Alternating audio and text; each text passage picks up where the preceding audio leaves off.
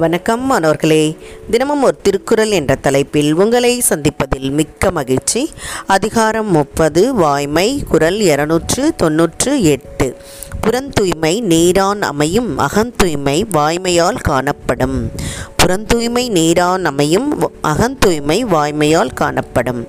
இதோடைய பொருள் உடல் தூய்மை தண்ணீரால் உண்டாகும். மன தூய்மை உண்மை உரைப்பதால் வளரும். மன தூய்மை உண்மை உரைப்பதால் வளரும்.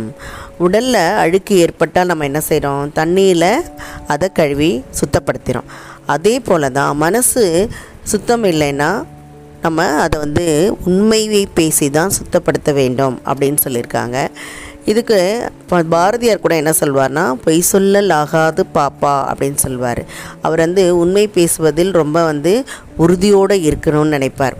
அப்போ அவருடைய குழந்தைகள் ரெண்டு பேர் தங்கம்மாளும் சகுந்தலையும். இவர்கள் இருவர் என்ன செய்வாங்கன்னா புதுச்சேரியில் வசிக்கும்போது கடற்கரைக்கு போவாங்க. அப்போ தோழிகளோட இவன் வந்து விளையாடலாம் அப்படின்னு போகும்போது பாரதியார் வந்து தான் எழுதின கட்டுரையை இந்த தபால் பெட்டியில் சேர்த்துருங்கன்னு மகள்கள்கிட்ட கொடுத்துருவார்.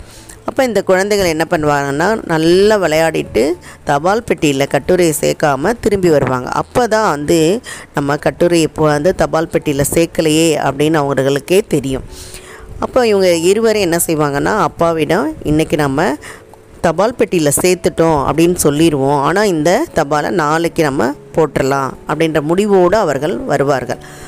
ஆனால் வீட்டுக்கு வந்தவொடனே அப்பாவுடைய முகத்தை பார்த்தோன்னே அவர்களுக்கு பொய் சொல்ல முடியாது.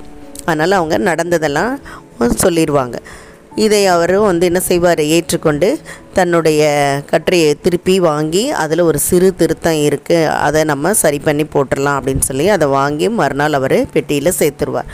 தன்னுடைய வாழ்க்கையிலையும் வந்து உண்மையை தான் கடைபிடிக்கணும். பாடலில் மட்டுமில்லாமல் தன்னுடைய வாழ்விலையும் உண்மையை கடைபிடிக்க வேண்டும் என்பதில் அவர் உறுதியாக இருந்ததை இந்த பாடல் மூலமாக இந்த குரல் மூலமாக நம்ம தெரிந்து கொண்டோம். இதை வழங்கியவர்கள் ஐடிடி திருப்பத்தூர் மற்றும் இரா வனிதா தமிழாசிரியர் காரைக்குடி.